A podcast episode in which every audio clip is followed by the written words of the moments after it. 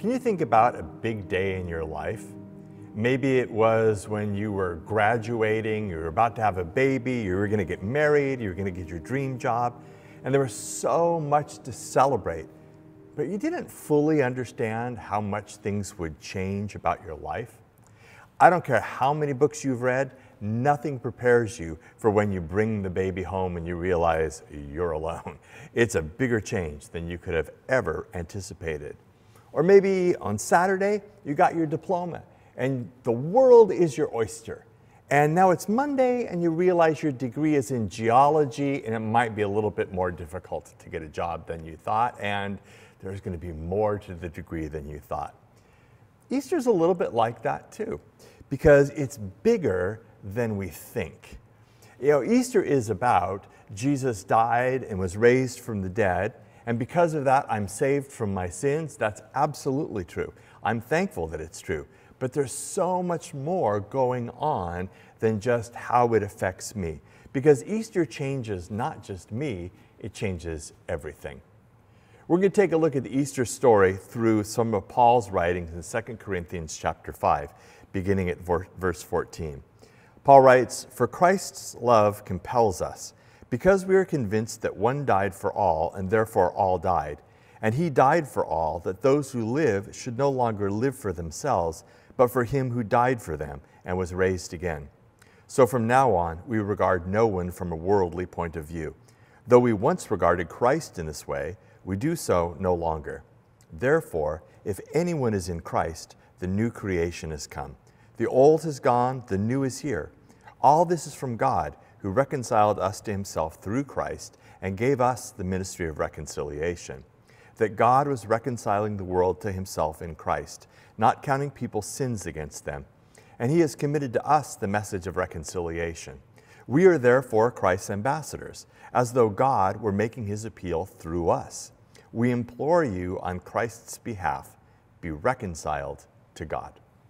So, in this passage, there's three takeaways that I want us to look at this morning. The first is the importance of the resurrection.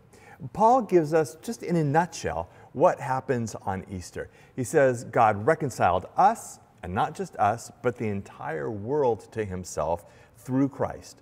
To reconcile is to fix things. So, how does God fix things? He does this through the person and work of Jesus. So Jesus comes, is born as Bethlehem's baby. He's fully man and fully human. He's the perfect uh, human representation of all people. And he lives a sinless life. And throughout his life, he shows us what God is like. He shows us God's grace and his mercy and his love. And he keeps pointing to the work that God is doing. And then on Good Friday, Jesus is crucified. And in his crucifixion, he breaks the power of sin and death. On the third day, he's raised again from the dead. And God validates everything that Jesus has been said and doing. And Paul says that everyone who dies with Jesus is also raised with him to new life. He's doing a little bit of a riff on what he talked about in 1 Corinthians 15. And Paul says that God didn't count people's sins against them because it was sin that separated us from God, and that is what is dealt with on the cross. I heard a good sermon about the cross last week, so I'll just refer you to that. So the resurrection validates everything Jesus said about what God was doing, and it fulfills the covenant that God made way back in Genesis. In many ways, the resurrection is the centerpiece of the Bible because it joins the past, what happened, how God planned to fix it, with the future on how God is recreating everything and pulling us into this good future. The resurrection is right at the center of that. Now, I believe in Jesus wholeheartedly and unapologetically. I believe in the resurrection because for me, it makes sense of life. And it's also the best explanation of what happened to Jesus. But it's a lot to wrap your mind around. In fact, if you read the gospel accounts, the resurrection accounts are really interesting because they're pretty bare bones. It talks a lot about the crucifixion, and then it basically says, and Jesus was resurrected from the dead, and it caused a lot of confusion in people. Different responses. People were afraid. People had a sense of joy. People doubted, which anyone would. It's not like people 2,000 years ago were stupid. I mean, they knew that people didn't raise from the dead. It shocked them as much as it would have us. So there was doubt. Some of them just go home and lock the doors because they don't know what's going to happen next. Others of them go out to lunch and try to get things back to normal. But in all of the resurrection accounts, mostly people are just trying to figure out what it means. And in every gospel account, either an angel or Jesus himself says, I'll explain more. Usually it says, Come to Galilee and I'll tell you more. In John's gospel, this is where he walks with two people on the road to Emmaus. And it says that he explains the scriptures to them. And then when they share a meal, their eyes are opened and they see Jesus and they understand.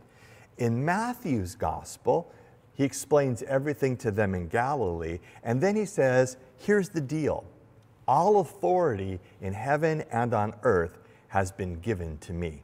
So now, if all authority on heaven and on earth has been given to Jesus, it means that it doesn't belong to Satan anymore. It means that evil doesn't have free reign anymore. After the resurrection, the winner is clear, and the winner is Jesus, and the winner is good. Now, the death and resurrection of Jesus makes the most sense of the world to me. It can't be proven scientifically, but you can't prove Abraham Lincoln lived scientifically either you have to go for the preponderance of evidence. The preponderance of evidence shows that Abraham Lincoln lived. The preponderance of evidence shows that Jesus Christ was crucified, died, and was raised from the dead. And honestly, for my money, I think it takes far more faith to believe in the economy than it does to believe that Jesus was raised from the dead. But wherever you are on the belief continuum, I just want you to, to invite you to keep walking the road with us. So the resurrection is one of the most important things in history. The second thing that I want to look at is the coming of the new kingdom. Paul says God is making a new creation and it's here now. Therefore, if anyone is in Christ, the new creation has come, the old has gone, the new is here. This is the message of Jesus over and over and over. The kingdom of God is here now. The kingdom of God is among you. And that changes everything. So recently, I've gotten really taken up, caught up, addicted to Sudoku. I really like it because I like numbers games and I like to have to think logically. So I play a lot of Sudoku and I'm getting better, but I keep playing like um, expert versions of it, which are really hard. And so, quite frequently, I get stuck. And so, because I want to get better at thinking logically and, uh, and solving these Sudoku puzzles, I'll watch like tutorials online. So I'll be at a loss, and then the guy who's doing the tutorial will go, hmm, this is a bit difficult. And I'm like, you think? And then he'll go, wait a second, Look over here at this square. Look at this square. Look at its relationship to everything around it. That changes everything. It gives us the key to the puzzle. And I'm looking, going, how, how? And, and then he explains it because this, this, and this means that this can only be this number. If that's that number, and all of a sudden it changes everything. So here I am working my Sudoku puzzle, and everything looks dire. I have no idea what number goes where, and I'm ready to give up, and I'm like, wait a second, look at this square. I think that changes everything. And here's the good news it's not just Sudoku. I mean, look around you. There's war and injustice and suffering, job uncertainty. Maybe you have a huge life change looming, like we said at the beginning. Maybe you're graduating or starting a new job or having a baby or changing careers or thinking of retiring or looking around at assisted care living and it's overwhelming. Things feel dire. Maybe you can't see your way forward. Maybe you wonder if there can be any real change. Maybe you're confused or stressed or just ready to give up. But wait, look over here. Look at this square, the one that says that Jesus was raised from the dead and that God's kingdom is here. And that changes everything because it gives you the key to understand everything and see how it all fits together there's possibilities of war. But look at this square. Remember, the kingdom of God is here. Jesus is the Prince of Peace. and He's in control. I don't know which thing to choose. It's a big, hairy choice in front of me. Well, look at the square. Remember that the kingdom is here. It'll give you the key to understanding and remembering that God wants good for you. And if you're seeking to follow Him, He'll steer you in the right direction. I don't know what lies ahead. Look at the square. Remember, the kingdom is here. You know who holds the future.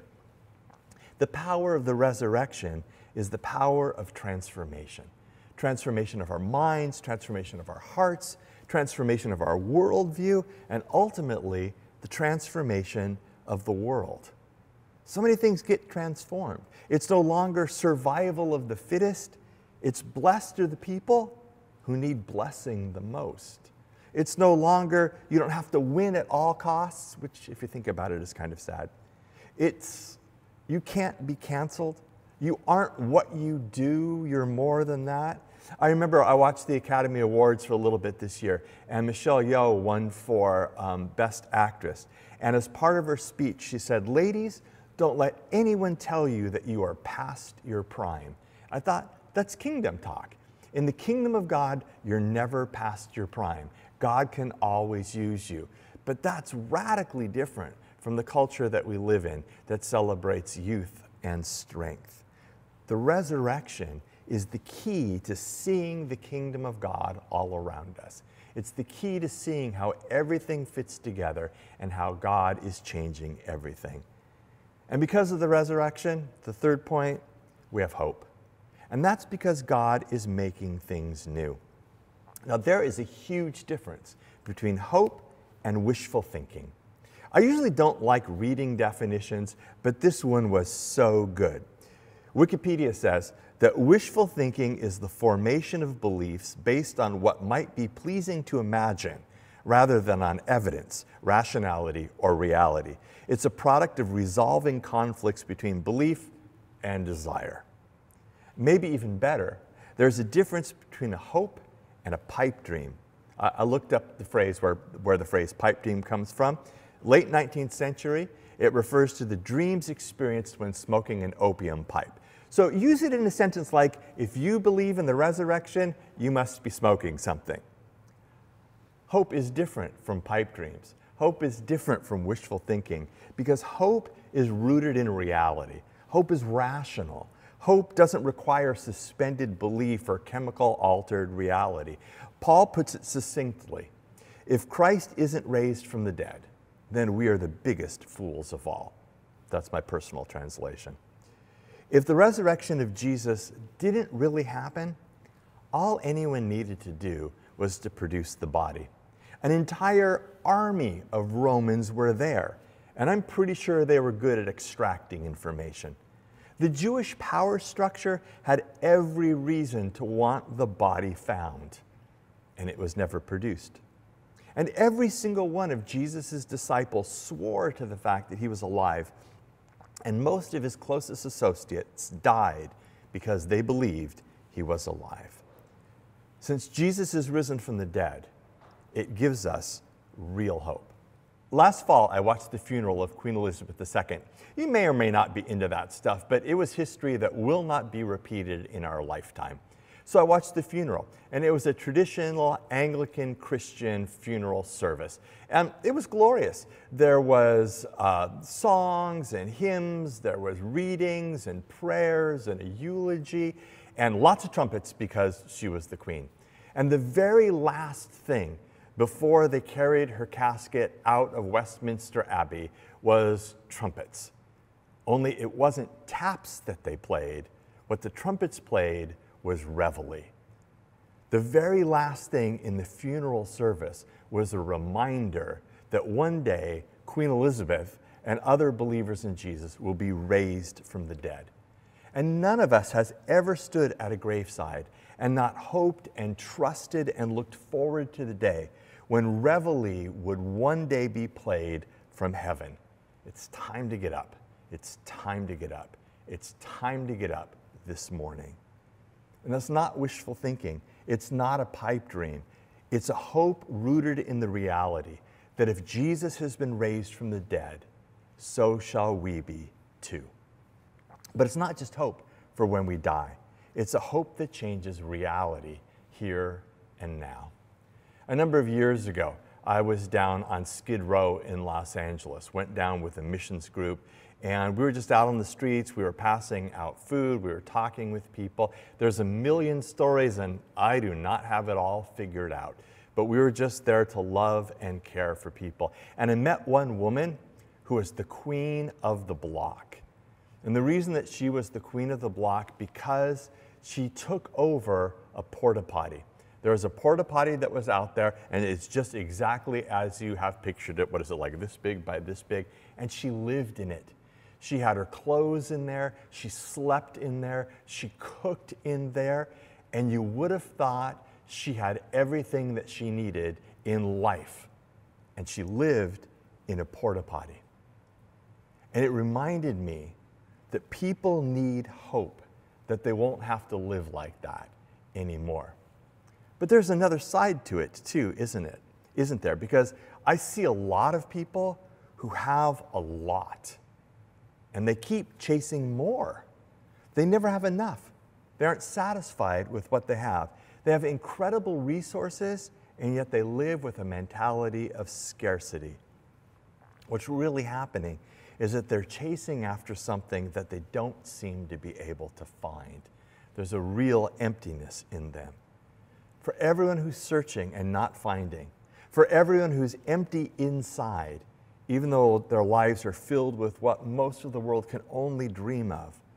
The resurrection gives us hope that our souls can find satisfaction. St. Augustine said, You have made us for yourself, O Lord, and our heart is restless until it rests in you. Hope also gives us purpose. Paul reminds us that God has committed to us the message of re- reconciliation, of telling people about the hope that is ours. I also see a lot of people without purpose. And when we don't have purpose, we generally default to making ourselves comfortable. The resurrection gives us purpose because we're surrounded by people who need hope. And that's what the message of reconciliation is God has made a way. It's not a call to a certain way of thinking. It's not a call to a certain behavior or to agreement on a social issue or to a political uh, platform. It's a call to join us at the foot of the cross where our sins are forgiven and at the empty tomb where we're raised to new life. These are interesting times. These are troubling times. These are times where we need hope. But these are not the first time that times have been troubling. Way back in the 14th century, a Christian woman named Dame Julian of Norwich lived. And during the time that she lived in the 14th century, there were waves of Black Death, the bubonic plague, which in many cases morphed into the pneumonic plague. It raged through Europe in waves, the, uh, also the Middle East and of North Africa. And it's estimated that between 75 million and 200 million people lost their lives in the Black Death. That's roughly a quarter of the people who were on the planet at the time. Dame Julian saw all of the suffering and lost many of her friends and her family to the plague. Eh, but it was during this time that she wrote her important work, Revelations of Divine Love, in 1365. And here's one quote He said, that would be God, Thou shalt not be tempested, thou shalt not be travailed, thou shalt not be distressed. But he said, Thou shalt not be overcome. And then her most famous quote All shall be well, and all shall be well, and all manner of things shall be well. Dame Julian was firmly rooted in the reality of the presence of the kingdom of God, no matter what was swirling around her. In John 16, Jesus is about done talking to his disciples for what is pretty much the last time that he says something substantive. And he's pretty clear with them that some rough things are about to happen. But he ends with this I've told you these things so that you may have peace. In this world, you will have troubles. But take heart, I've overcome the world. And that's the Easter message. So let me ask you three questions. How does the resurrection give you hope personally? Number two, What would you say the driving purpose in your life is? And number three, who do you know who needs the hope that you have?